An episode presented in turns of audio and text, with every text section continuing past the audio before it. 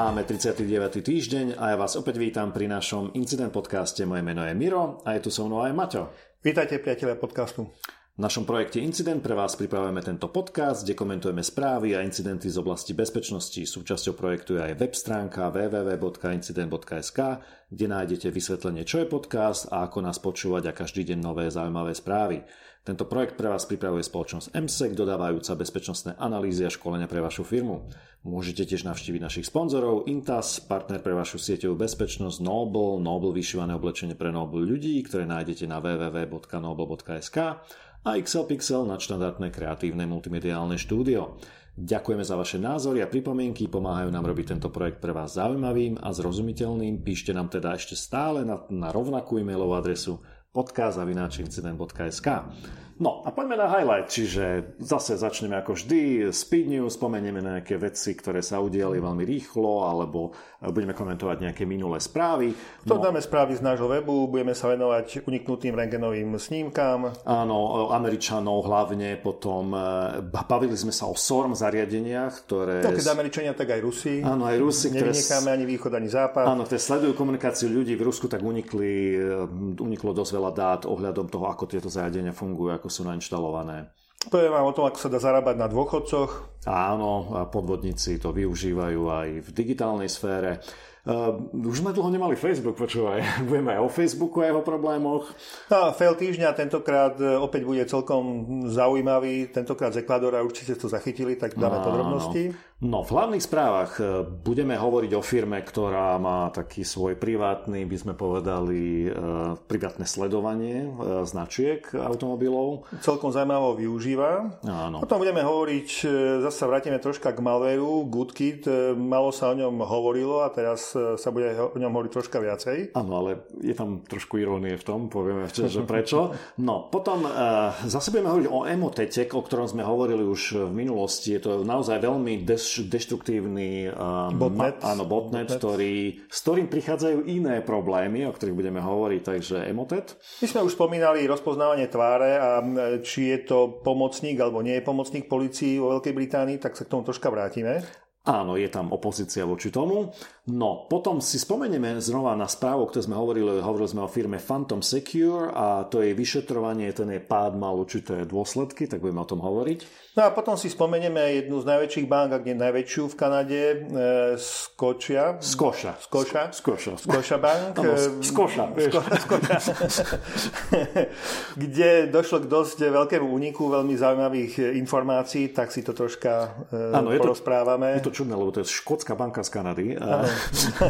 No a záverečná správa je veľmi zaujímavá, bude tam video a je to o pod, podvodoch v, pri hraní hier, pri hraní hier, čiže cheatingu, game cheatingu. No ako vždy to zakončíme nejakými vtipnými správami a zaujímavosťami, takže poďme na to.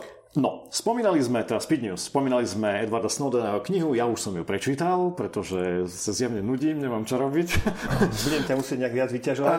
Asi, hej, alebo čo, ja neviem. No, takže vyšla jeho kniha, pre mňa rekord, samozrejme vyvolala znova rôzne reakcie a tak ďalej.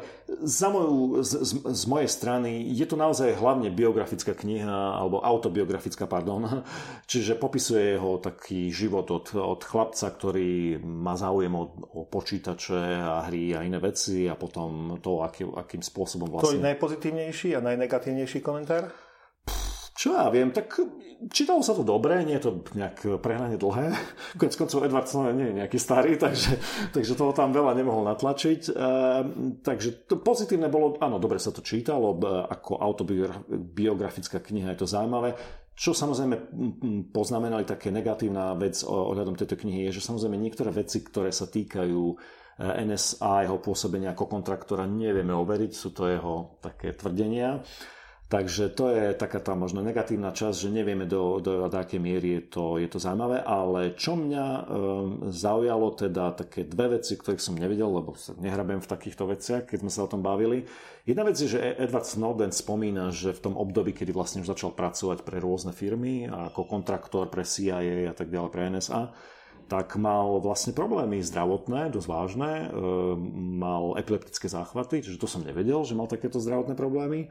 No a potom ďalšia zaujímavá vec je, že tá jeho priateľka vlastne prišla za ním do, do e, Moskvy alebo do Ruska a vlastne už sú manželia, takže to som tiež nejak nezachytil. Nepodstatná informácia z hľadiska bezpečnosti, ale, ale skôr taká, by som povedal, bulvárna, ale to, to, to bolo pre mňa také prekvapenie. No a samotná kniha neprináša nejaké ďalšie odhalenia alebo, alebo zaujímavosti, ktoré by sme nevedeli. Takže je to skôr autobiografická kniha, ak si teda prečítate, je to skôr také zhrnutie jeho života z, z jeho pohľadu samozrejme. No a čo mňa ale zaujalo viac, našiel som teda rôzne reakcie, ale jedna reakcia bola zaujímavá od uh, Matthew uh, Greena, keď som teraz neskomolil meno, ktorý je, pôsobí na John Hopkins University a zaoberá sa kry, krypto, uh, kryptografiou, tak um, mal, mal pár zaujímavých poznámok v svojom článku, dáme tam link. Jedna bola, že pred 6 rokmi tá situácia bola taká, že veľká časť našej komunikácie bola plain text. To znamená dal sa snifovať, vidieť či už na Wi-Fi sieti alebo na normálnej sieti. Takže to sa zmenilo rapidne. Dnes už veľa komunikácie je kryptovanej, šifrovanej, či už z mobilných aplikácií, či, či už web. Takže to je taký prvý rozdiel, čo sa zmenilo za tých 6 rokov. Ináč je to neskutočné, že už to 6 rokov, odkedy prišli tieto odhalenia. No a potom ďalšia vec, ktorá možno šokovala vtedy e, ľudí e, z tých odhalení Snowdenových, druhá, bola tá, že aká, aké rozsiahle, um, aké rozsiahle ukladanie a sledovanie tých dát bolo v prípade NSA. Vtedy bola taká tá predstava, že, že sa ukladajú dáta len ľudí, ktorých, na ktorých majú zacielené vôbec ľudia nepredpokladali, že tie dáta sa doslova vysávajú z tých eh, všetkých káblov. Že NSA... Anybody and everything. Áno, všetko, všetko sa stiahovalo. Takže to bolo taký ďalší, ďalšia zaujímavá alebo vec, ktorá sa podceňuje, ktorú, ktorá odha, ktorú odhalil Edward Snowden. To píše v tom, teda tom článku Matthew Green No a ďalšia vec, ktorá bola šokujúca, je, že NSA dokonca mala budget, a na to sa zabúda trošku, ktorý mal slúžiť na takú, by som povedal, podritie enkrypcie. Vieme, že, že sa snažili aktívne um, vlastne presadzovať štandardy, um, vieme na, na, na genera- generovanie náhodných uh, generátor náhodných čísel, ktorý bol vlastne... Nebol celkom náhodný. Áno, nebol celkom náhodný, takže toto je ďalšia vec, ktorú sme sa dozvedeli a vedeli sme, že majú na to budget, robia to, a takže to sú také dve najdôležitejšie veci, že koľko toho vlastne zbierali už vtedy a koľko vlastne ako sa snažili vlastne podriť e, také tie základy uh, šifrovania, ktoré sú veľmi dôležité pre bezpečnosť, ja neviem, v komerčnej sfére, ale aj v privát, aj v súkromnej sfére. Takže toľko k tej knihe. Ak chcete, prečítajte si, keď nie. Keď, ne, keď vás nezaujíma jeho osobný život, tak to nečítajte. Nie je tam nič nové z hľadiska bezpečnosti. Pri šifrovaní zostaneme, pretože my sme spomínali e, v podcastoch číslo 37, 38 uh-huh. jednak firmu e, Crown Sterling, preto, lebo sa zúčastnila Blackgetu, ale nie preto, že by bola taká dobrá, ona si zaplatila tú prednášku a preto sa to zúčastnila. Čiže to je prvé takéto troška, čo, čo nás môže prekvapiť. No, hlavne to bol fail týždňa. Bol to fail týždňa, áno, áno. Lebo predstavili novú šifrovaciu technológiu s názvom eh, Time AI a tá prezentácia, v podstate už tá prezentácia pobúdala niektorých skúsených e, kryptologov Áno. priamo na, na tej konferencii, tak preto sme vlastne tú spoločnosť e, uvádzali Áno, potom ako tom, fail týždňa. V ďalšom týždni sme sa dozvedeli, že žalovali Black Hat kvôli tomu. Áno, čiže to, to bolo vlastne v, tom, v tej 38. A teraz v tomto podcaste sa vraciame k tejto spoločnosti zase, pretože e, pokúšala sa presvedčiť verejnosť a aj kryptografickú verejnosť o účinku ich krekovacieho algoritmu a to spôsobom, že išli vlastne hacknúť 256 bitový RSA kľúč, ano. získať z neho vlastne z tej verejnej časti získať e, privátnu časť ano. do 50 sekúnd. Uh, no... no, ako to komentovať, hej, aby sme akože tu nenadávali. No, e, treba povedať, Tak, aby porozumeli teda tí technicky znali, aj tí menej technicky znali. Áno. Prvá vec je, prečo si vybrali 256 bitový, a teraz pozor, RSA, no lebo sa to trošku míli s AS. Hej, tí, tí z vás, ktorí sa tomu trošku venujete, tak viete, že RSA, eh, ho, hovoríme o, o uh, asym, uh, asymetrickej kryptografii, a v prípade AS hovoríme o symetrickej. To znamená, aký v tom rozdiel veľmi jednoduché. AS 256 bit, ten istý kľúč slúži na, na šifrovanie aj na dešifrovanie. Pri asymetrickej máte verejný a privátny. Verejný slúži na to, aby e, niekto, kto vám chce poslať správu, tak vašim verejným, verejným kľúčom zašifruje správu a vy svojim privátnym, preto je privátny, lebo nikto ho nesmie, mal by ste ho chrániť, tak svojim privátnym kľúčom viete potom e, odšifrovať takúto správu, ktorú niekto iný vašim verejným kľúčom zašifroval. No, a prečo si vyvolali 256? Lebo sa to perfektne ako... Uh... Dobre sa to ukazuje, je to rýchle. Ano. Nie je problém to dešifrovať v priebehu rádovo pár desiatok sekúnd. Áno, už prvý problém nastal, keď to začali teda... De, uh, ako, keď to začali uh, vlastne komentovať ľudia, uh, tak uh, samozrejme, prvá vec je, 256 bitový RSA kľúč je na nič. Hej. To už vieme dávno a dlho sme to už vedeli. Niekoľko rokov sa ako no, niekoľko, myslím, že desiatky rokov. A neviem, či vôbec na začiatku, či vôbec niekedy sa používal ako vhodný, myslím, ako dĺžka. Hej. To znamená, že, že je to veľmi jednoduché kreknúť a nie je to žiadna nová správa. Čiže už tu vidíte, že, že títo páni z Crown Sterling a ich CEO Robert Grant sú pekní podvodníci. No a čo sa snažia? Snažia sa samozrejme oklamať tú verejnosť, ktorá nerozumie, o čo ide, že aký je rozdiel medzi, medzi AS a RSA, no obrovský a nie je jedno, e, či e, tá, tá bytová dĺžka samozrejme RSA kľúča je dnes sa používa minimálne 2048 a treba povedať jednu dôležitú vec, že, že každé každý pridanie jedného bytu vlastne... Áno, je to exponenciálny, a, a skoro exponenciálny nárast e, zložitosti vo faktorizovaní. To je to, čo robili, faktorizovali e, vlastne e, prvo číslo. No, Takže vyvolalo to znova na, všade na médiách, na Twitteri veľký ohlas a samozrejme jedna z reakcií, ja len prečítam, Jack Williams, ktorý, ktorý je, má teda vlastnú security firmu, kedy si pracoval pre NSA, to komentoval, som hlúpejší, e, že som pozeral to video s tým krekovaním, som, som o to hlúpejší, že nemal som ho pozerať. Potom e, napísal, že e, áno, že ešte predtým, ešte, ešte na Black Hate sme sa mohli pýtať, že či pán Grant, teda ten, ktorý je šéfom... CEO toho áno, to, Sterling, tej áno, spoločnosti. Že či je podvodník, alebo len ako trpí nejakými e, predstavami e, ilúznymi, alebo ilúziami, ale teraz, že to už je jasné, že to podvodník povedal. No a je, ide o samozrejme podľa neho o, o ten, ten press release, ktorý vydali a s veľkou slávou oznámili, že oni krekli 256 bitový RSA kľúč tak e, to považuje už za, za podvod, jasne, akože e, vedomý podvod e, z ich strany. Je to možno skôr také masírovanie verejnej mienky, ktorá tomu nie celkom rozumie. Tak. sa troška bavili o tom, že čo asi môže byť ich úmyslom, áno. či nejaké vydanie kryptomeny nové. Áno, alebo, toto bolo presne, áno. myslím, že to komentoval presne Matthew Green, o ktorom sme hovorili pred chvíľou v súvislosti so Snowdenom a on vlastne na Twitteri uviedol, že mark my words, že zaznamenajte si moje slova, že firma Crown Sterling zrejme sa pokúša vlastne touto takou ako keby reklamnou kampaňou e, uviesť novú kryptomenu a v zásade možno aj obabrať ľudí. Uvidíme, hmm. budeme sa tomu venovať, pokiaľ to bude ešte niečo zaujímavé, tak to určite spomenieme v ďalších podcastoch. Áno, ale treba povedať, že je to jasné, že to sú podvodníci. Takže... Tým by sme začali. áno, áno. No, potom sa vrátime k veľmi zábavnej veci, o ktorej sme vravili, o Storm Area 51, ktorá sa mala uskutočniť 20. septembra, dnes máme 26. Som sa, že povieš o bežeckej súťaži? Uh, neviem. áno, tak ešte v podcaste 34 sme o tom vraveli, že uh, mali veľký poprask teda v, v, na, ako vojaci, kde dokonca nie niekto musel prezentovať, čo to je Naruto Run. Tam, bol to tam taký veľmi zábavný tweet a boli tam fotky z vlastne z takej, ako by som povedal, briefingu pre vojakov, že o čo vlastne ide, že ľudia sa budú asi snažiť eh, preniknúť do, do tej do tej vojenskej základne, aby našli nejaké, nejaký mimozemský život alebo zariadenia. Tak no. máme vlastne pre vás e, v súvislosti s tým dve správy, jednu dobrú, jednu zlú. Tú ano. dobrú, že bežal len pár ano. jednotlivcov a zastavili sa vlastne rovno pred tou stopkou brány, nič sa nestalo nikomu. Ano. A tá zlá správa je, že bohužiaľ sa nepodarilo oslobodiť ani jedného zajatého mimozemského. Nie, ani jedného. No a v prílohe budete mať teda ako k podcastu v, v tých poznámkach, ktoré stále k tomu podcastu sú, tak podľa toho, ako máte aplikáciu, tak tam vám dáme link na také smiešné video, kde tam akože tak by som povedal demonstratívne bežia Naruto style.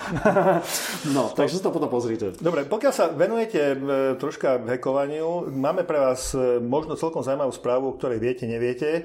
DEFCON nový sa bude konať 6. 9. augusta 2020.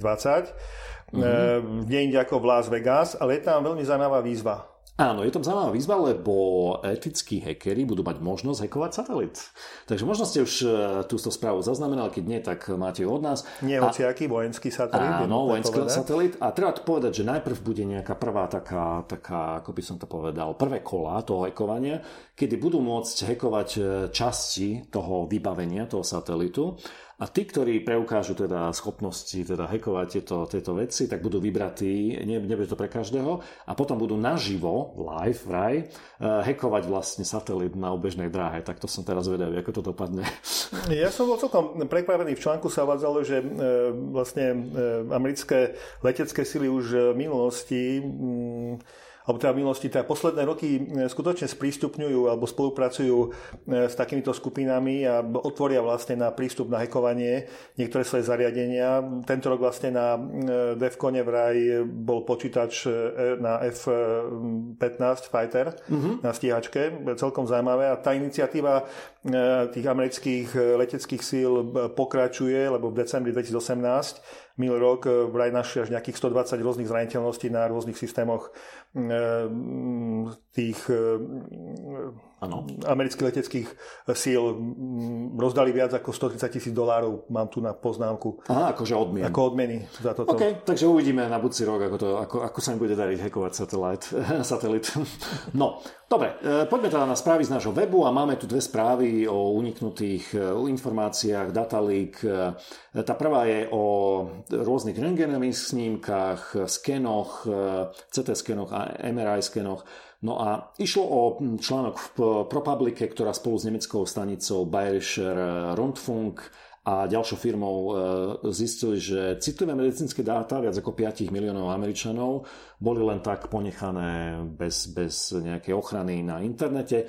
Čiže ide znova o to, o, o, to klasický, klasický problém, kedy systémy, ktoré v žiadnom prípade by nemali byť na internete, sú z rôznych dôvodov bez ochrany, bez hesla umiestnené na tomto internete. Ide o systémy, ktorým sa hovorí PACS, uh, Picture Archiving and Communication Systems, kedysi, ak si spomínate, ak ste starší ako my, tak viete, že keď ste prišli ako na, lekárovi, áno, tak... lekárovi a robili vám nejaký najskôr len rentgen, pretože žiadne nejaké pokročilejšie zariadenia vtedy neexistovali, tak e, všetko to bolo v podobe tých snímkov, ktoré sa potom... ste si počkali, potom ste si snímku zobrali áno. vo veľkom formáte, prenesli k inému lekárovi. Áno, tam mal nejaké svetlo podsvietenú túto, tam si to položil a pozrel a bolo to všetko fyzické a analógové. Dnes už sú tieto systémy digitálne a e, vlastne doktor si to môže pozrieť v počítači, zväčšiť, prizumovať. No, lenže problém s tým je taký, že keďže to je digitálne, tak sa to ľahko kopíruje, nahráva, e, Uklada sa to na rôzne servere, file servere a systémy, ako sú PACS. Na systémy. sa to potom zabúda. Áno, tie sú pripojené, majú sieťové pripojenia, zabudne sa, že to je pripojené do internetu. Takže to sa stalo aj v prípade tomto a identifikovali dokopy, tuším, 187 serverov a na všetkých boli takéto veľmi citlivé osobné údaje pacientov, výsledky testov a samotné obrázky. Tak sa používa aj na Slovensku, lebo pokiaľ viem, komunikoval som vlastne s niektorými ľuďmi v nemocnici, tak je to systém, ktorý sa používa aj u nás, ale tá metodika, ako sa pripájajú, priznám sa, zatiaľ mi nie je známe. Mm-hmm. Možno bolo celkom zaujímavé preveriť, ako to je u nás na Slovensku. Áno, no v každom prípade tieto systémy by nemali byť viditeľné úplne bez problémov na internete, bez hesla. Takže ako to bolo v tomto prípade, kde zdôrazňovali, že sme nič nehekovali, nič sme nepotrebovali robiť, stačil nám prehliadač a vedieť IP adresu. Takže, Dobre, v podcaste 20, 39 e, teda, pardon, sme hovorili o zariadeniach e, SORM, ja to mám aj po rusky, ale radšej to nejdem teda Mám to, skú, mám to skúsiť, ja mám to zavadiť. Systéma operatívno razkných meropriatí. Dobre, v každom prípade sú to systémy, ktoré sa vlastne pripájali do mobilných sietí e, v Rusku my sme hovorili o tom, že ruský výskumník našiel zhruba 30 takých zariadení a tie zariadenia vlastne robili nič iné, len e, zaznamenali rôzne údaje o komunikujúcich. Ehm, jasné, že to je, ano, je to bežné v iných krajinách, je akurát otázka, že hmm. na čo sa to používa, či to používajú povedzme orgány e, činné v trestnom konaní a na základe nejakého príkazu, alebo sa zbierajú tieto údaje ad hoc. Áno. Tak toto a, bol skôr ad hoc a to je niečo iné zaujímavé na tom celé? Áno, no áno, už si trošku predbehol, ale začneme tým, že bezpečnostnej firme UpGuard sa teda podarilo nájsť na internete nejaké úložisko a na ňom bolo 1,7 terabajtov dokumentov. A v týchto dokumentoch boli veľmi detailné informácie o tom, ako sa tieto e, zariadenia inštalujú A takisto obsahovali schémy, rôzne blueprinty, dokonca admin prístupy, rôzne archívy e-mailov ohľadom komunikácie, ktorá sa týkala zrejme inštalácie týchto zariadení. No a mm, trošku bolo zvláštne, že, že kým Upgard tvrdí, že to bol nejaký AirSync server viditeľný na internete, tak na TechCrunchi uh, predstaviteľ Nokia alebo hovorca povedal, že vraj išlo o, o nejakého zamestnanca Nokia, ktorý omylom zdieľal USB disk na domácom počítači, čo sa mi nezdá ako vysvetlenie, ale neviem, čo z toho je pravda, či išlo o server alebo domáci počítač. V každom prípade tieto dáta Upgard našiel. No a čo sa potom v tom článku píše ďalej je presne to, že kým v Spojených štátoch samozrejme sa také veci tiež robia, tak v, v tom prípade ten poskytovateľ, ktorý robí to zachytávanie, musí overiť zákonnosť požiadavky oficiálnych orgánov na to sledovanie nejakej osoby, pripojenia alebo IP adresy. V Rusku to bohužiaľ je tak, že to zariadenie si nainštalujete a ten provider nevie, čo sa tam deje, čo sa tam nahráva, čo všetko sa vlastne robí na tom SORM zariadení. Takže to bude asi taký rozdiel medzi východom a západom. No a toto, e, v tomto prípade ide o veľmi citlivé údaje. A čo mňa teda zaujalo, e, tieto zariadenia teda vyrába ruská firma Malvin Systems, ak vás to, ak vás to zaujíma. A ako bola do toho zamontovaná Nokia? No tak Nokia poskytuje samozrejme tieto mobilné siete, buduje mobilné siete aj, aj v Rusku, aj v iných krajinách a poskytuje asistenciu pri zapojení týchto SORM zariadení. To znamená, treba tam zrejme urobiť nejakým spôsobom pripraviť to pripojenie toho SORM zariadenia a Nokia pritom asistuje. No, čo mňa ale zaujalo je, keď novinári tlačili na predstaviteľa Nokia, lebo sám povedal, že, že na obranu Nokia, že my to poskytujeme, my máme nejaký zoznam a my poskytujeme ako blacklist a tieto zariadenia pripájame len v krajinách, ktoré sú ako keby by som povedal demokratické. Nie sú na tom blackliste. Áno, nie sú na tom blackliste. No a na, samozrejme mohli očakávať hneď otázku, no a je Rusko na tom blackliste?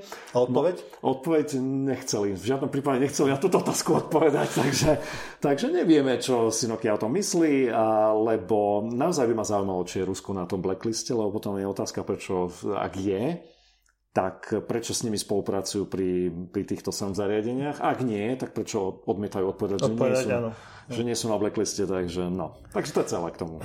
Ďalšia správa hovorí o e, podvodníkoch, ktorí vlastne poskytovali technickú podporu je to opäť zo Spojených štátov. E, v podstate mali vytvorenú stránku, ktorý keď e, navštívili používateľia, ľudia, tak ano. ľudia, ano, tak vyskočilo, že máte vlastne vírus na svojom počítači, okamžite kontaktujte našu servisnú spoločnosť.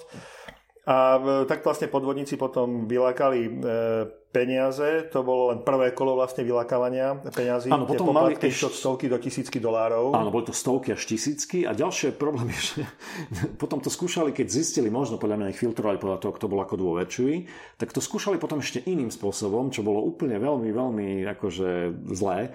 A to tak, že zavolali tým ľuďom druhýkrát a tým povedali, dôverčivejším. Áno, a povedali im, že no, tá firma už neexistuje a že že sme, ako to bolo, že Je vlastne... to strašne ľúto, my vám pošleme peniaze naspäť. Áno, my vám chceme poslať peniaze naspäť a potom im volali a tvrdili, my sme ešte peniaze poslali, ale poslali sme vám viac, musíte nám vrátiť.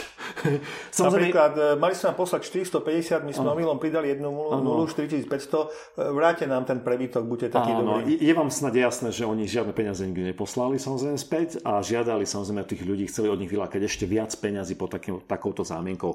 No, e, podľa všetkého prišlo sa na to, že títo ľudia oklamali okolo 7500 ľudí, čo je dosť pri tých sumách, ktoré Zarobili zhruba nejakých 10 miliónov dolárov sa uvádza. Áno, čo je, keď si uvedomíme, aký to je jednoduchý trik. No a e, čo je ale dôležité pre vás, kto nás počúvate, a mám aj, e, nie ja osobnú, ale musím spomenúť, Ľuba má osobnú skúsenosť, mi rozprával takú story so svojím otcom, ktorý, môj bývalý kolega Ľubo, ktorý, ktorý vlastne bol aj v podcaste, keď ty si bol v Japonsku.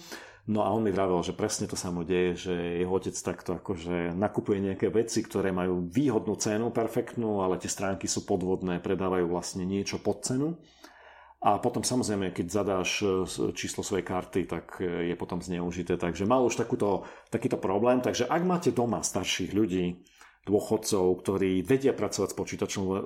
Už podľa mňa odchádza tá generácia, ktorá do tejto chvíle nemá, lebo poznám takých ľudí, nemá mobil, nepoužíva internet, pozerajú len televíziu a tak ďalej, tak ak máte e, takýchto e, rodičov, ktorí používajú počítač, nakupujú, majú kreditné karty alebo debetné, porozprávate sa s nimi, alebo keď budú chcieť kúpiť niečo, niečo na internete, tak aby, aby si zavolali vašu pomoc, lebo eh, sú náchylnejšie na takéto podvody a nie sú až takí zdatní. Pri... Sú, sú dôverčivejší, by sú dôverčivejší, povedal, tá doba, áno. v ktorej žili oni, bola trocha bola iná. iná presne tak, bola iná, takže pozor na to, chcem vás upozorniť, že tí starší ľudia sa... Eh, lebo čo som zabudol povedať na začiatku, eh, hlavne sa zameriavali títo podvodníci na takýchto, takýchto starších ľudí, ktorí už sú presne ako vravíš dôverčivejší, majú menej skúseností, Takže pozor na to, eh, ak máte tak, niekoho takého v rodine, tak sa s ním porozprávate. No, minimálne e, títo ľudia, nejakí dvaja, uvádza sa, uvádza sa dvaja protagonisti, tak tí sú od minulého týždňa už vo väzbe, sú zatknutí. Áno.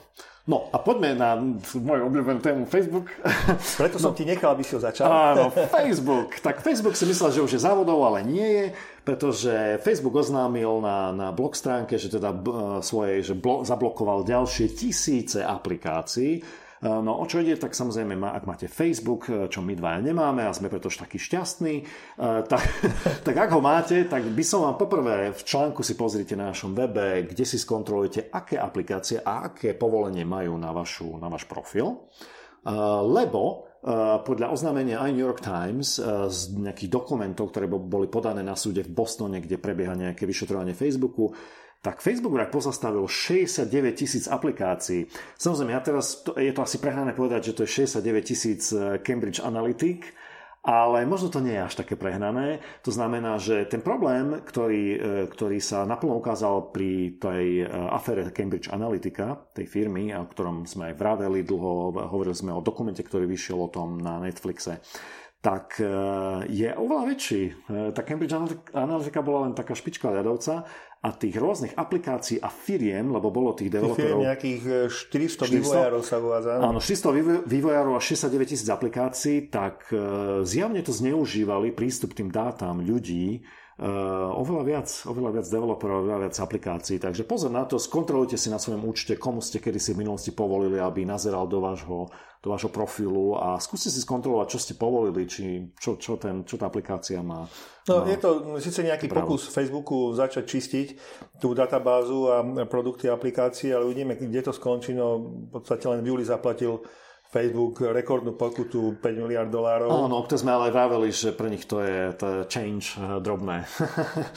no, takže toľko k Facebooku. No a poďme na fail týždňa, ktorý bol masívny, teda naozaj, a mal aj potom ešte dohru, eh, lebo to poviem, že eh, čo, čo sa dialo tento týždeň. No, a... Ekvador v podstate si nechal zverejniť informácie o miliónoch svojich e, obyvateľov.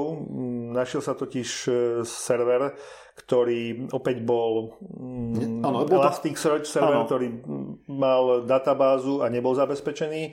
Takže e, obsahoval zhruba 20,8 milióna záznamov, kde boli mená, informácie o rodine, finančné informácie, informácie o aute, vlastnení a, a o deťoch.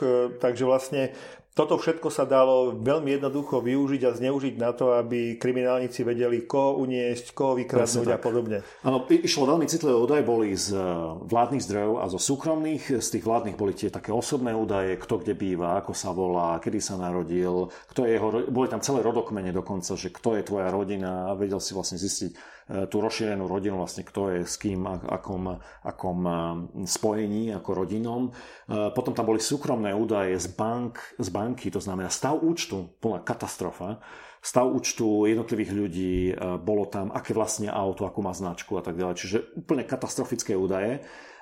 Len tak povieme, aby ste mali predstavu, Ekvador, aká je veľká krajina, žije tam okolo 17 miliónov ľudí, čiže to je také trošku väčšie Československo svojho času. No a e, čo bolo zaujímavé, v databáze boli informácie, našli aj o Julianovi Assangeovi, pretože keď, e, možno viete, možno nie, Julian Assange ešte do určitej doby bol na ekvadorskom e, veľvyslanectve v Londýne, kde sa schovával a keďže dostal azyl, tak vlastne bola vydaná ID karta, tým pádom jeho osobné údaje boli tiež v tomto líku, čiže to trošku také ironické, lebo Wikileaks sa teraz zlíkli jeho údaje. No, a čo by som ešte povedal je, no, že... Tá databáza, e, správala ju vlastne firma e, Noah Estrat ale to bola vlastne súkromná firma a vyšetrovanie síce už je vedené a došlo k zaknutiu rejiteľa firmy, ale podľa prvých informácií táto firma nemala mať právo mať na svojich systémoch. Áno, to nás už bude zaujímať a hneď poviem prečo, lebo to asi, asi, asi ešte nemáš tú informáciu, e, ktorú som ja zachytil. A to je tá, že takto, e, tá firma Novestrat e, z toho prvého líku, to už viete, že, bude druhý, že bol druhý lík, e, tá firma je vlastne data miningová súkromná firma. Čiže otázka, akým spôsobom sa dostala k týmto údajom, či legálne, nelegálne, alebo ako to bolo. Bloomberg tento týždeň uverejnil, že tí istí, tí istí ľudia, Ran Lokar a Noam Rotem z VPN Mentor, našli ďalšiu databázu patriacu inej firme, ktorá sa volá Databook a tiež je to ekvadorská firma, tiež je to data miningová firma a išlo úplne rovnaké údaje. Čiže, čiže behom týždňa e, v Ekvádore dvakrát líkli, alebo boli, boli takéto servere, servere na, ako nájdené bez hesla čo úplná katastrofa. Otázka je, či tých serverov a tých firiem nie je viac. Takže uvidíme. A v každom prípade toto je totálny fail. No, keďže prezident požiadal vládu vlastne o urýchlenie schválenia nového zákona o ochrane osobných údajov, tak je teda podľa toho, čo si povedal, vlastne nejaký zákon tam neexistuje. Asi nie. Čiže otázka je, ako Čiže to budú... majnovanie dát, e, e, bo, nechcem povedať, že bolo povolené, ale áno. áno, je tam veľký biznis toto. No, takže uvidíme, čo z toho bude a budeme určite v Speed News informovať, ak sa dozvieme niečo nové. Ale ja tak rozmýšľam, že vlastne komu ten fail e, udelíme ekvadorskej vláde, Ekvadoru, firme, Priznám Nova sa, Stream. Ten, tá správa bola napísaná skôr, ja som ju potom už len označil fail týždňa, takže som nenapísal vetu, že komu som dal fail týždňa, alebo komu sme dali, ale v zásade môžeme povedať, že, že zlyhala určite aj vláda, lebo tam boli údaje z ich jej dokumentov alebo z jej interných systémov. Nejak sa k tomu museli vedieť dostať. Presne tak. Čiže, tak. čiže zjavne zlyhali aj úradníci, keď nezabezpečili, aby súkromná firma sa dostala k týmto dátam úplne nekontrolovane.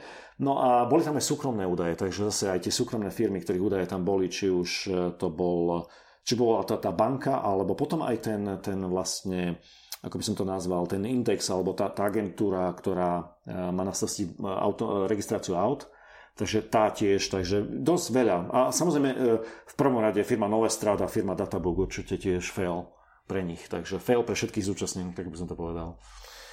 Dobre, poďme na správy, na hlavné správy. Áno. Budeme sa teraz venovať, e, je to jednak tool a jednak je to aj názov firmy Digital Recognition Network, DRN, skrátke DRN budeme používať, je to vlastne súkromná firma. A ja sa priznám, som si to viackrát prečítal a nie, nie je mi úplne jasné, ako bola založená, lebo vraj bola založená nejakým crowdfundingovým spôsobom, Aha. kde sa spojilo niekoľko stoviek ľudí, ktorí sa rozhodli, že si nainštalujú kameru na auto Aha. a budú robiť scanning vlastne značiek aut. Áno, vždy, keď sa budú, hýbať. Áno. Keď sa budú hýbať a postupne budú robiť scanning a budú do databázy vlastne ukladať, aké tabulky, aké čísla aut kde naskenovali a vlastne tým pádom vznikne určitá veľká databáza. Da, veľká databáza. Jej užitočnosť, a teraz budeme sa o tom rozprávať, ano. pretože Firma tvrdí, že je to veľmi užitočné, pretože vedia pomôcť poisťovacím spoločnostiam.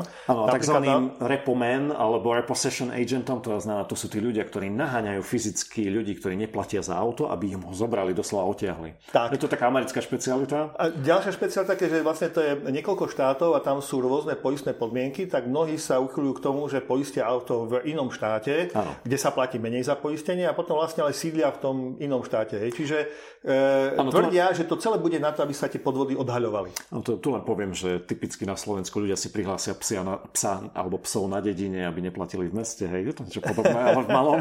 No, takže presne ako vravíš, e, táto databáza má tieto v chvíli vraj 9 miliárd e, skenov, Eh, týchto čísel, license plate, to znamená... Som sa pripojil na ich web a som pozeral, tam normálne beží také číselko, taký counter a tam pribúda toto Áno. množstvo skenov, neskutočným množstvom. Áno, čiže, čiže čo v tým chceme povedať je, že táto firma vytvorila do istej miery surveillance sieť, ktorá naozaj dnes zaberá obrovskú časť Spojených štátov a tieto služby predáva. A ako ich predáva? No predáva ich tak, že eh, Účtuje 20 dolárov, ak chcete si pozrieť teda nejaké, licen, nejaké číslo, nejakú značku, chcete vedieť, že kde bolo videné.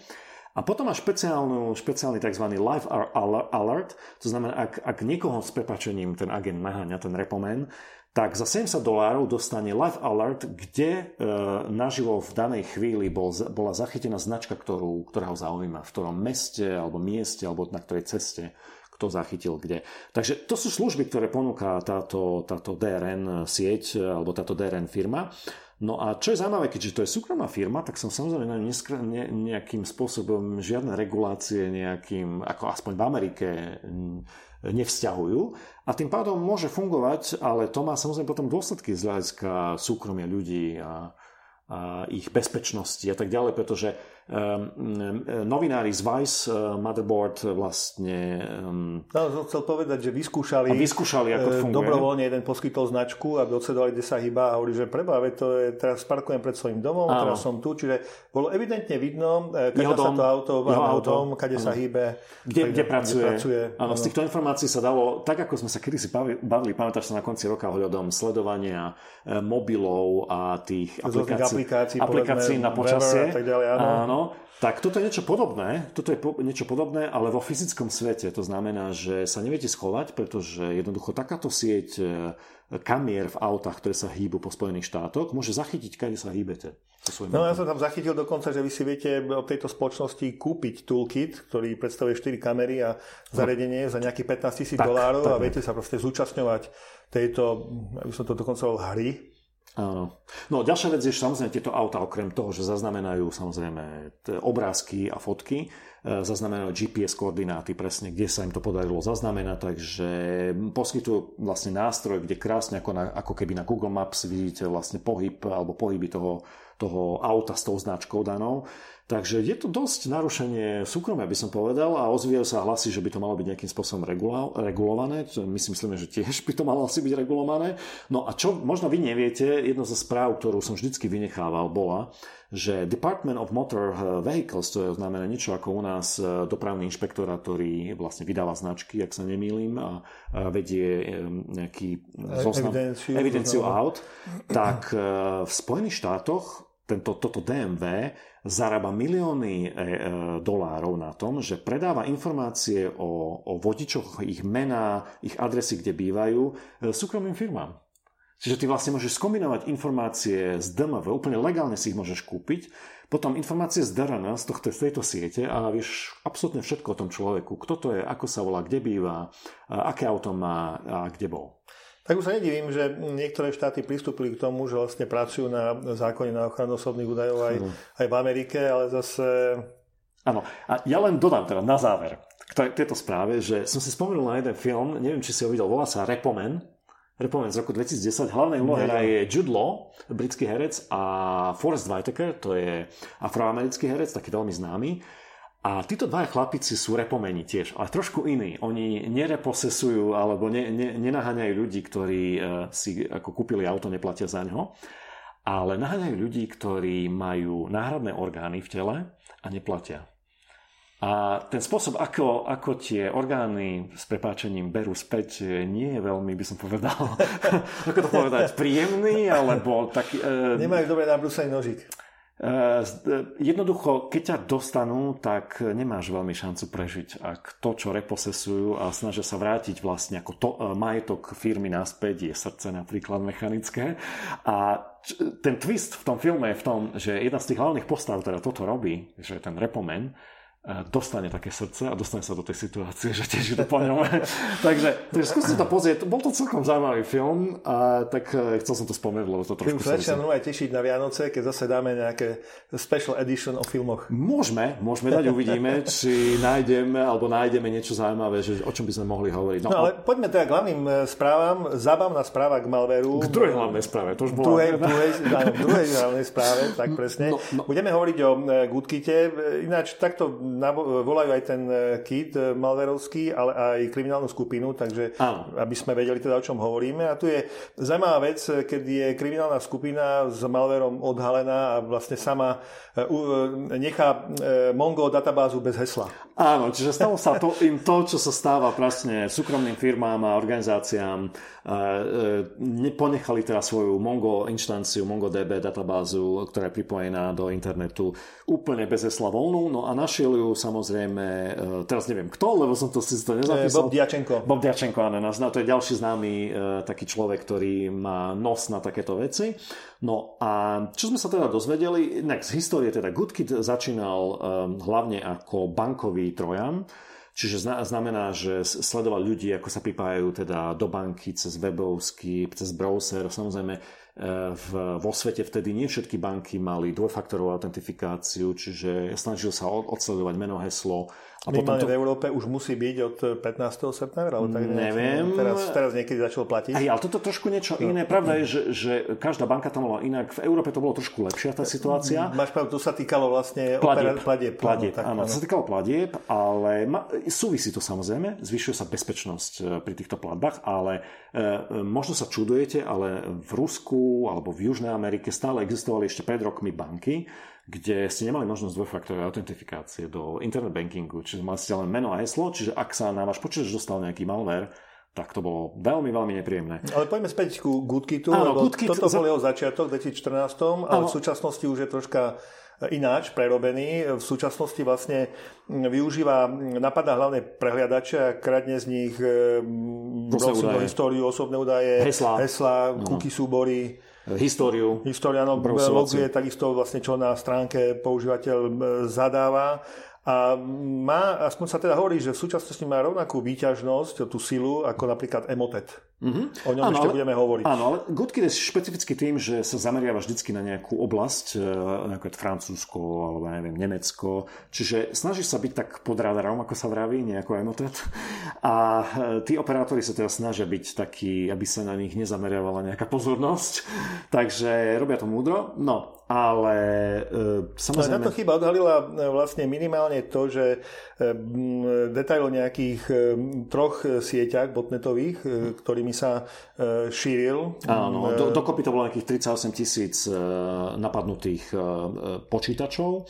No a Samozrejme, v tejto chvíli sa zameriavajú hlavne Goodkit na, samozrejme, je to infostýle, čiže snažia sa kradnúť dokumenty a snažia sa, ak teda ten počet je zaujímavý, ktorý napadnú, ak sú tam zaujímavé informácie, tak potom s tým zrejme operujú, obchodujú ďalej s týmito informáciami. Takže ak sa dajú zneužiť, tak ich zneužijú. Ak sú tam dokumenty, ktoré sú zaujímavé, lebo ja neviem, napadli nejaký počítač, ktorý je v nejakej vládnej oblasti, tak zrejme potom to vedia nejak tiež speňažiť alebo ten počítač nejakým spôsobom ponúknuť niekomu, kto má záujem. No, takže toľko len, e, že takéto chyby sa stávajú aj, aj kriminálnikom, že si zabudnú nastaviť heslo. No a poďme na ďalšiu správu a to je presne Emotet, ktorý si spomínal. A Emotet naozaj je taký najdeštruktívnejší botnet e, e, v poslednej dobe a to z toho dôvodu, že, že ten Emotet s ním, keď máte Emotet, tak môžete potom očakávať Trickbot Trojan alebo ransomware Ryuk alebo iný. Takže, takže vždycky to je taký signál, ak máte emotet v sieti, tak sa ho musíte rýchlo zbaviť, pretože to môže znamenať obrovskú katastrofu. No a prečo o tom hovoríme? Pretože tento emotet mal takú prestávku ako keby letnú, štvormesačnú. odmlku. Áno, takže všetci si tak vydýchli, že hm, možno, že to už akože to zdali, no ale vrátil sa späť v plnej sile. Možno no. bolo dobre vysvetliť, ako emotet eh, funguje, na akom princípe, ako sa šíria vlastne tie spam správy. Áno, čiže eh, to, čo robí Emotet, je veľmi zaujímavé, pretože v momente, keď napadne nejaký počítač, tak sa snaží ukradnúť komplet kontakty z e-mailov, snaží sa ukradnúť celé, celé komunikácie. Celé vlákna, áno, celé vlákna v e-mailoch a a potom, čo, čo spraví, je, že ako keby odpovie na nejaké to vlákno a pošle to tým eh, príjemcom z toho vlákna a zvyčajne tam e, pridá samozrejme prílohu, ktorá, ktorá vlastne im umožní napadnúť ďalších ľudí. Takže tvária sa strašne nenápadne. E, tie, mm, ten, ten ich mailing je ťažké rozoznať, pretože... No nie je to vlastne skutočný spam, ako ten, ten klasický Áno, spam? pretože je to ťažké rozoznať, lebo, lebo vlastne využívajú pôvodnú nejakú pôvodnú reťaz, alebo ako by som to vlákno, ako vravíš presne, pôvodné vlákno, kde sú už predtým poslané správy a oni k tomu len pridajú nejaký komentár, že tu je nejaký dokument, ktorý, ktorý, ktorý si chcel vidieť alebo niečo podobné. No a tým pádom aj pre antispamové eh, riešenia, pre antimalverové a takisto pre pre ľudí samotných je niekedy problém rozoznať, že či to je legitímna odpoveď na to vlákno, alebo či to je emotet. Takže je to, ta, ten, tento systém je veľmi účinný, to, že kradnú vlastne celé vlákna z tých, z tých e-mailov. A ďalšia vec, ktorú robí tento emotet, je, že kradne prístupy na e-maily a potom využíva tej login a heslo na to, aby e, vlastne rozprestrel to posielanie spamu z viacerých tisícov vlastne e-mailových účtov a tým pádom sa schoval. To znamená, že nerobia spamming z jedného servera, ale zneužívajú tieto prihlásenia, ktoré ukradnú do, do mailov na to, aby rozosielali ďalej takým nenápadným spôsobom. Takže je to veľmi, veľmi, veľmi dobre vymyslené. No, výskumníci, e, tu sa uvádza, že výskumníci zo Cisco Talos e, systém odhalili v podstate v priebehu 10 mesiacov e, vyše 200 tisíc prístupových kombinácií meno heslo. No, ktoré, takže, ktoré boli vlastne získané. To, to je potom ťažké. To, presne, to je, to je jedna informácia. Druhá informácia, ktorá ma zaujala, že vlastne zneužívanie takéhoto spamového vlákna má svoj životný cyklus takisto. A e, sa tu uvádza, že to je vlastne necelý týždeň, nejakých 691 dňa e, v priemere a len zo pár vlákien, nejakých 8% vlákien malo dlhšiu životnosť. To znamená, mm-hmm. že tam veľmi rýchlo dochádza k recyklácii tejto ano. komunikácie ano. a je to tým pádom ešte ťažšie odhaliť. Áno, majú to zjavne zautomatizované, lebo som ti spomínal, že, že niekto na Twitteri ukazoval veľmi komickú situáciu, ako Emotet uh, vlastne sa pripojil k vláknu uh, sextortion mailu, o ktorých sme hovorili. No, no. to vyzeralo dosť komicky, pretože ten mail bol sextortion mail a k nemu bolo pri, pri, prilepené vlastne príloha a tam bolo, že to je ten dokument, ktorý si potreboval. Hej, takže niekedy im to nevíde, ale zjavne tá automatizácia a to masové kradnutie tých vlákien um, je účinné a pomáha im. V každom prípade existujú identifikátory of uh, compromise, čiže uh, je linka v tomto súbore Malwarebyte vydal taký identifikátor compromise, aby ste vedeli si zistiť, či ste alebo nie ste súčasťou Emotet botnetu. Áno, a hlavná, hlavná rada je, je treba mať na desktope nejaký, nejaké riešenie security, nejaký antivír alebo anti-malware, nie nejaké komplexné riešenie. Nebudem vám radiť od koho, to je na vás, ale niečo treba mať. Toto Keď je... máte podozrenie, tak určite neklikáte na ociakú blinku alebo neotvárať len tak Presne dokumenty. tak. Ak ste to neočakávali, nejaký takýto dokument a nedá vám to zmysel, tak si to radšej overte cez telefónu. To dotyčného človeka, ktorý vyzerá ako dosielateľ. No, poďme na ďalšiu správu, ktorá je zaujímavá, lebo sa vraciame k niečomu, o čom sme hovorili v podcaste číslo 28, čiže dosť dávno. A vtedy sme spomínali e, firmu Phantom Secure, ak si spomínate, z Kanady, ktorá sa stala neslavne známa tým, že je majiteľ, e, ktorý sa volá, a teraz to rýchlo neviem, nájsť Ramos. Ramos? Vincent Ramos. Vincent Ramos, áno. Jej majiteľ um, najprv samozrejme mal firmu, ktorá chcela poskytovať zabezpečené telefóny na enkryptovanú komunikáciu, ale neskôr e, začal poskytovať služby Sinaloa kartelu mexickému drogovému, takže sa dostal do problémov. FBI e, ho odhalila. No a teraz, prečo o tom hovoríme? Hovorím to z dvoch dôvodov. Áno. Čiže skús povedať ten prvý. Ak... No, eh, ten, ten prvý je, že vysvetlo, že bol, Ramos bol tlačený do toho, aby e, zviditeľne, teda aby poskytol nejaký backdoor do tej svojej šifranej komunikácie, do týchto telefónov, Čiže čo FBI... bolo ťažko prelomiť. Áno, čo FBI chcelo, je, nech to síť ešte funguje, ale nech oni vidia, čo sa tam deje. Čiže chceli tam backdoor a to vraj podľa nejakých zdrojov z tohto článku sa vraj nikdy nestalo. Sa nestalo a e, že vraj to odmietol Vincent Ramos, aj keď bolo mu núkané vraj nejaké... Skôr než povieš ten druhý. E, dôvod, tú druhú zaujímavosť, e, mňa tak pod zaujalo, že tým pádom vlastne tie pohnutky FBI, že policia vlastne stráca viditeľnosť do šifrovanej komunikácie, je to ťažšie prelomiť a tým pádom vlastne hľadajú iné metodiky, ako sa dostať do takýchto šifrovaných komunikácií. Veď vieme, že boli tlaky na, na Apple, e, do, do iOS na prelomenie hesla Microsoft Bitdefender. Mm-hmm. Boli bola kedy pokusy v 2013, myslím. Mm-hmm. Takže toto nie je, nie je taký ojedinelý, ojedinelá oh. pohnutka FBI v tomto prípade si môžeme hovoriť, že to možno bolo, by bolo oprávnené, aby, aby spolupracoval tento človek, lebo naozaj jeho klientela bola... No, predaj naozaj... nebol náhodný, ten bol úplne cielený týmto... Áno, jeho klientela bola zjavne kriminálna.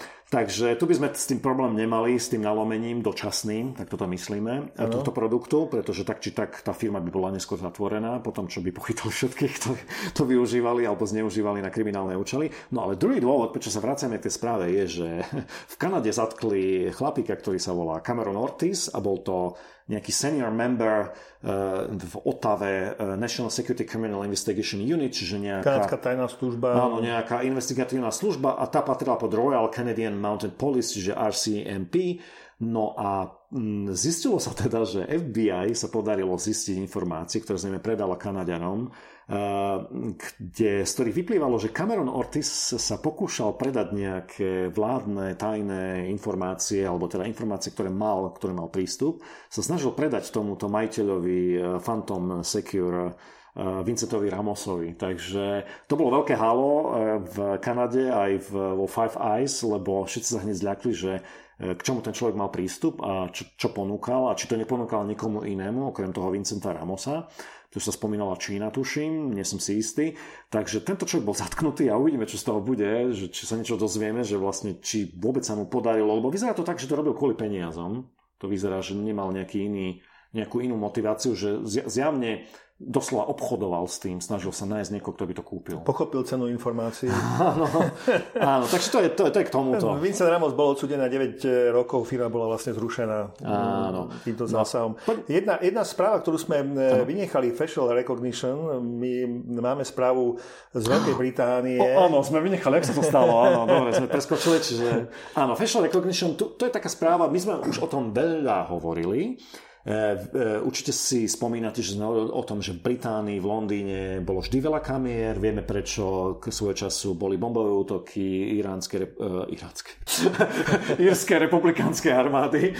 No a takže boli tam kamerové systémy najčlené práve kvôli tomu a takisto sme hovorili o tom, že samozrejme v minulosti to boli hlavne analogové systémy, ktoré sa využívali až ex post, to znamená, keď sa niečo stalo, tak sa išli pozrieť a snažili sa nájsť. Dnes už je to uh, iné. Tu pretože... začína ten problém. Áno, tu začína ten problém, lebo kedysi samozrejme to bolo analogové, čiže kto by na to pozeral, pokiaľ tam nie je niečo zaujímavé. Ale dnes už je možné samozrejme tieto dáta e, živo, naživo vlastne, e, ako by som to volal, vyhodnocovať. To znamená, čo vidí systém na tej kamere. Áno, a to najlepšie, čo je, že vlastne sa pokúšajú naživo vyhodnocovať, či tváre. daný človek, e, tváre teda áno. áno, vyhodnocovať, či daná tvár môže pôsobiť ako kriminálnik a môže z toho vzniknúť nejaký potenciálny kriminálny čin alebo kriminálny problém. To je na vec, alebo môže napríklad, ak majú nejakú databázu ľudí, ktorí hľadajú, sú hľadaní, tak môže z určitou pravdepodobnosťou po, po, pravdepodobnosťou povedať, či práve vidí niekoho kráčať takého po tej ulici. No a... Um... Tu sme aj spomínali, že akým spôsobom boli tieto e, veci zariadenia testované, že vlastne neboli celkom e, testované na, na tých veľkých skupinách, lebo využia sa machine learning. Machine learning znamená, že e, naučíte vlastne ten systém podľa nejakého veľkého množstva dát, čo ten systém má rozpoznávať a ako má fungovať. Áno, či, Ale ak mu nedáte veľké množstvo dát, áno. tak to rozpoznávanie môže byť chybné a celé to rozpoznávanie, alebo tá hodnotenie to rozpoznávania na základe chyby sa môže tá chyba len zväčšovať. Áno, presne ako vravíš, jedna vec je množstvo, to znamená, tieto systémy, aby boli presné, potrebujú neskutočné množstvo, ale enormné množstvo informácií, a aby sa naučili. A druhý problém, ktorý je, že aj to, tie dáta, ktoré mu podhadzujete, musia byť reprezentatívne. Ak nie sú, ten systém začne mať e, tzv. bias, alebo začne byť zameraný jedným smerom. A to tiež nie je dobré.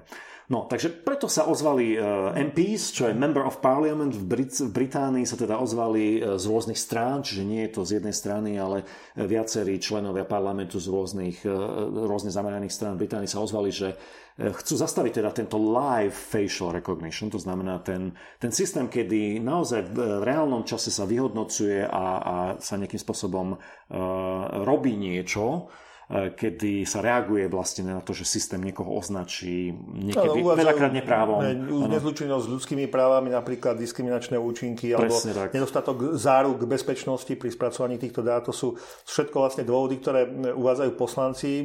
Podporuje ich vlastne aj 25 právnych a technologických skupín od ano. Amnesty International. Mali sme článok na našom blogu, kde sme vravili, že e, samozrejme e, metropolitná policia britská aj vláda boli zažalované týmito organizáciami, čiže tieto spory ešte prebiehajú, že či toto bude umožnené, takéto živé, živé vyhodnocovanie dát e, alebo tvári na uliciach. Takže je to určite vec, ktorou sa treba zaoberať, lebo e, nie je ten systém ešte tak dokonalý a mohol by narobiť viac, e, viac škody ako, užitku, užitku v reálnom no, V každom prípade e, v Veľkej Británii je taký bezpečnostný obranný think tank Royal United Service Institute, RUSI, v skratke. RUSI. A. S Mekými, S Mekými, áno. Ten uskutočnil rozhovory so zástupcami polície, akademických pracovníkov, právnikov a tak ďalej. A e, vlastne to, čo sa zozbieralo, bude pokračovať nejakou ďalšou štúdiou o algoritmoch a o tom, že akým spôsobom riešiť chyby v tejto technológii. Tak, dobre. A poďme teraz teda na správu, uh, ktorá sa týka tej banky, kde sme sa smiali, že Skoša, že je Skoša, Skoša bank, alebo Scotty, ako sa to píše. No a táto banka teda vyzerá podľa vyjadrenia Jasona Colesa, ktorý prišiel na tento problém.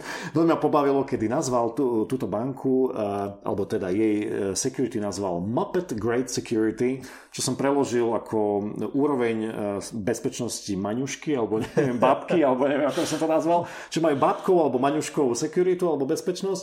No a prečo? No lebo e, títo ľudia dokázali zamestnanci teda líknuť a uniknúť e, obrovské množstvo informácií, ako je interný zdrojový kód ich aplikácií, e, loginy privátne, ktoré by nemali byť viditeľné, kľúče do backendových systémov, no katastrofa. Kódy prepojenia platobné systémy, ako je platový systém Google Pay so Samsungom, kreditné kartové spoločnosti Visa, Mastercard, ináč, mimochodom, tá banka má vyše 25 miliónov zákazníkov. Pre pána.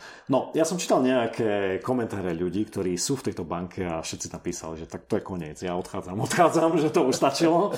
No a viac ľudí tam komentovalo. No, aj... Jason Kloss eh, povedal, ano? že keď tak sleduje túto banku, tak v podstate raz v priemere za 3 týždne má tá banka nejaký únik. Áno, čiže vyzerá to tak, že nemajú to tam veľmi v poriadku v tom security a developer týme.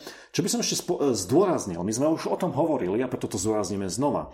Išlo o to, že e, tie ich GitHub repositories, kde mali tie kódy a kľúče a tak ďalej, to bol ten problém. Znova zdôrazňujeme, že GitHub má voľné, zadarmo alebo free e, účty a má privátne platené. Hej. Takže neviem, nezistoval som o čo šlo, predpokladám, že zase je to problém ten, že ak chcú, e, niekto nepochopil, ako funguje hostovanie kódu, nepochopil, čo to je verejné hostovanie, čo to je privátne hostovanie, možno niekto chcel ušetriť, tak nezaplatili si za privátne hostovanie. Ďalšia vec je, že oni môžu hostovať takéto veci u seba, on-premise, nemusia to mať v cloude. Takže zjavne ide o nepochopenie toho, ako to funguje, takže bude tam nutné.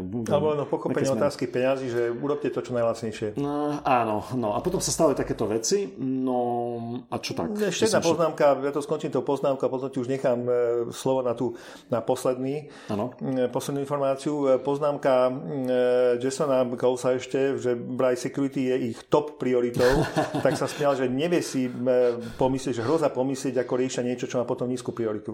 Áno, áno, presne tak. No a teraz, e, samozrejme, ty si spomínal, mňa tam zaujímalo, že ich uh, uh, Foreign Exchange Rate SQL Server databáza a mala prístupy do tej databázy a, a privátne kľúče boli prístupné mesiace, čiže niekto mohol manipulovať s, údajmi v tejto databáze, takže to ma odrovnalo úplne.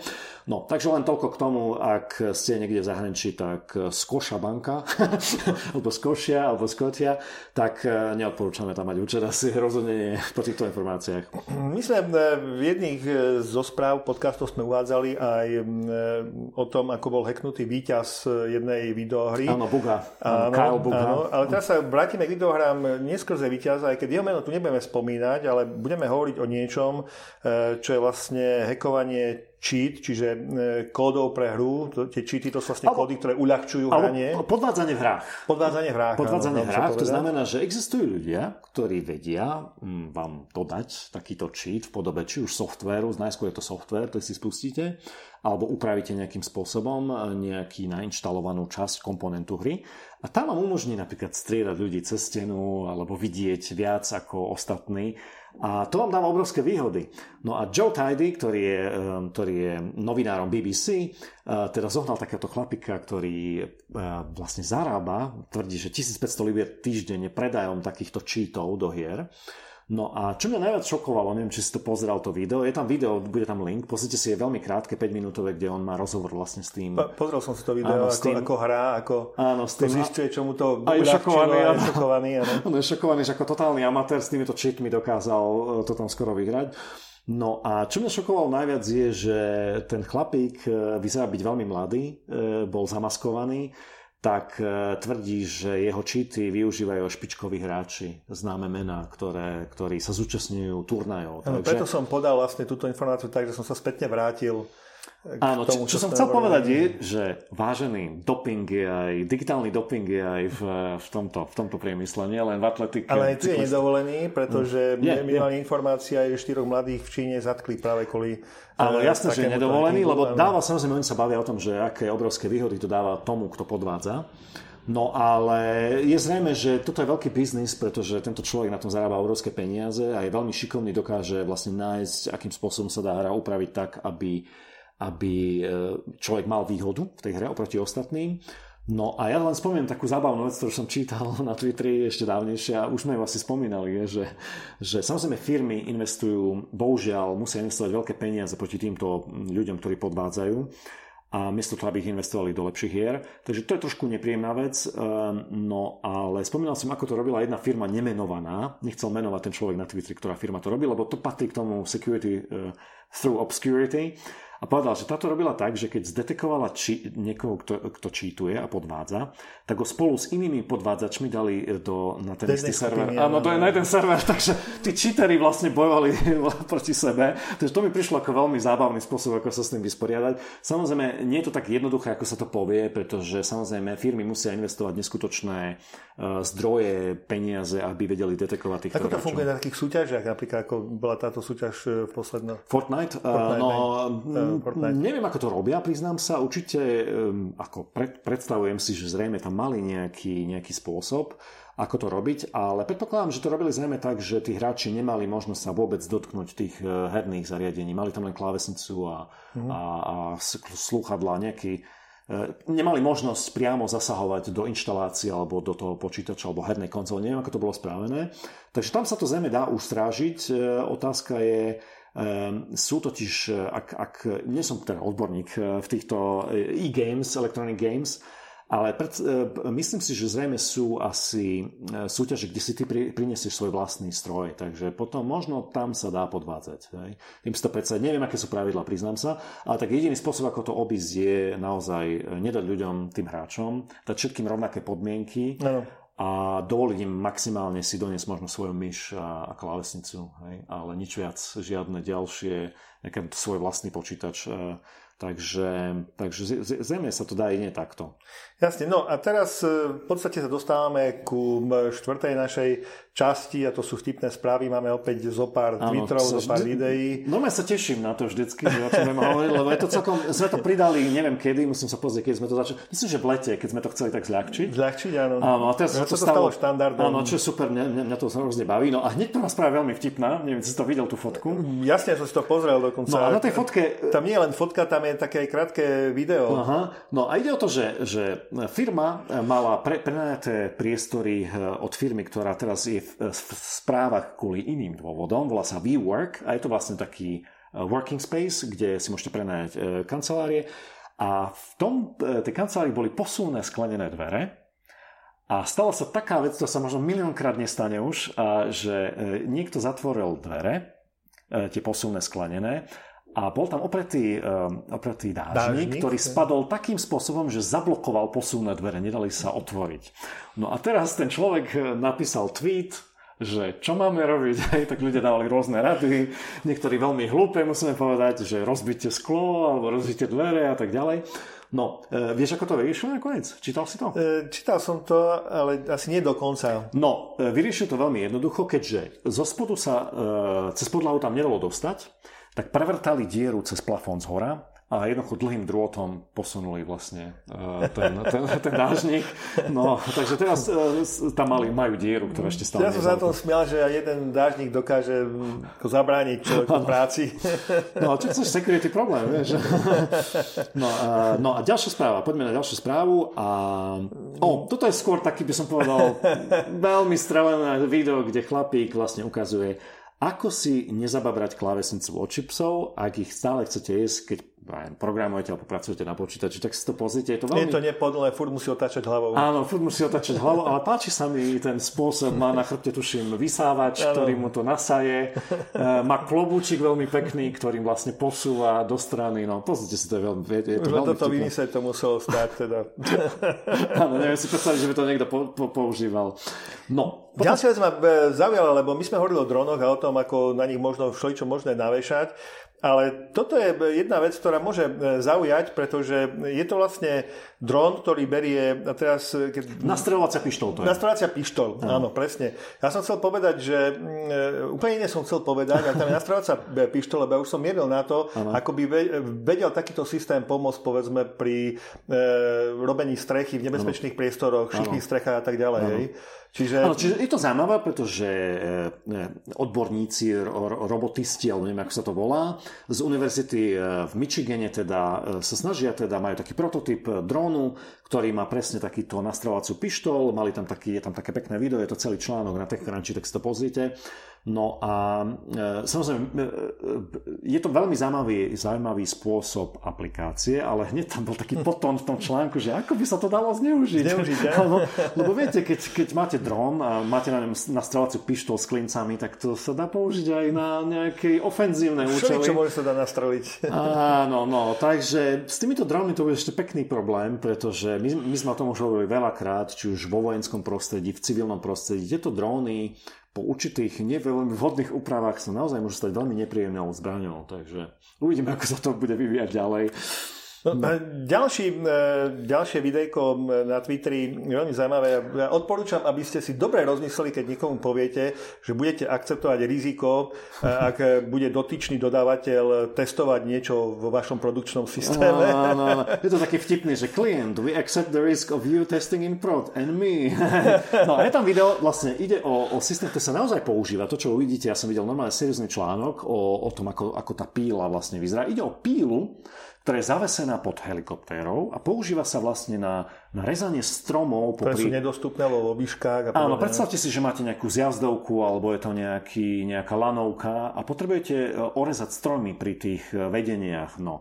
Tak si predstavte taký, e, to uvidíte samozrejme, my vám to teraz popisujeme a pozrite si to video a link, v, ktorý bude v prílohe alebo teda bude v popise k podcastu a ide vlastne naozaj o pílu, ktorá je zavesená, je to tak ako keby, e, je tam viac takých koliesok, ktoré sa točia.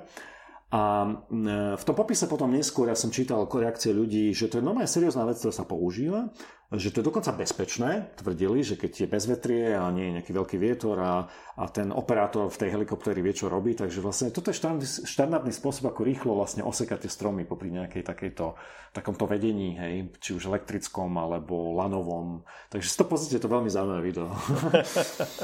No, a potom tu máme veľmi vtipné video. Asi, asi si... Uh, uh, zachytili ste áno, zachytili, protesty, uh, klimatická proti, zmena. Proti klimatickej zmene, no ale my sme zachytili, na, alebo ja som zachytil na Twitteri veľmi vtipné video, kde jedno dievča tiež takto protestuje a na plagáte, ktorý drží v ruke. Všetci si zaslúžia budúcnosť, ale tam ona drží. Áno, a ona drží taký plagátik a tam má, že, že e, priateľky Leonarda DiCapria si tiež zaslúžia budúcnosť. Takže to bolo veľmi vtipné. Páči sa mi ten, ako sa nočne, smirk. To znamená, ten je taký, taký ten kútik. Jem, jemný humor, áno, ale aj ten spôsob, ako to podáva, jak sa áno, usmieva. Áno, ak má jednu ruku, tak ide nonchalantne proti kamere a potom zatočí. Si to pozrite, to veľmi vtipné a ten tweet sa volal, alebo mal text, že, že, že naše deti budú v poriadku, the kids are alright, alebo sú v poriadku. Ano, ano. Climate strike, no takže len no, tak. No, ty sa pôvodne mali skončiť, ale ty si ešte dneska pridal jedno krásne video, ja som si to stihol pozrieť. Áno, včera keď sme šli v aute, tak som ešte pozeral, čo je nového. Asi... Je to propagačné video Boston Dynamic, spoločnosti, ktorá sa venuje robotike. Áno, asi, asi ich poznáte z tých takých creepy videí robotov, ktoré operátori do nich kopú, oni sa vracajú naspäť a potom robia možno nejaké chodia, také tie štvornohy, čo chodia po schodoch, vedia si dvere otvoriť a tak, že to veľmi, veľmi také... také... Ale toto, čo, čo to bolo, tak to je... Áno, toto je robot, ktorým sa hovorí Atlas, ktorý bol najprv videný, ako robí backflip, to znamená vie skočiť dozadu No a teraz má tam normálne komplet gymnastický taký... Zostavu. Som, zostavu, takže to, si to pozrite, je to veľmi zaujímavé video, no ja som to po, pozeral. No je výskok s otočkou 360 stupňov, Áno. ustojí to, no to je nádherné. Neskutočné, je... to tam pekne spomalené a ďalšia zaujímavá vec je, že dajte si to so zvukom, tie, tie serva, ako tam robia, nie, je to veľmi, veľmi zvláštne, veľmi zvláštny pocit. Takže pozor, pozor na robotov. Dobre, už, vážení priatelia, toto bola posledná naša správa. Áno, majte sa všetci bezpečne a nezabudnite, o týždeň sme tu za s podcastom. Tešíme sa na vás, priatelia, do počutia.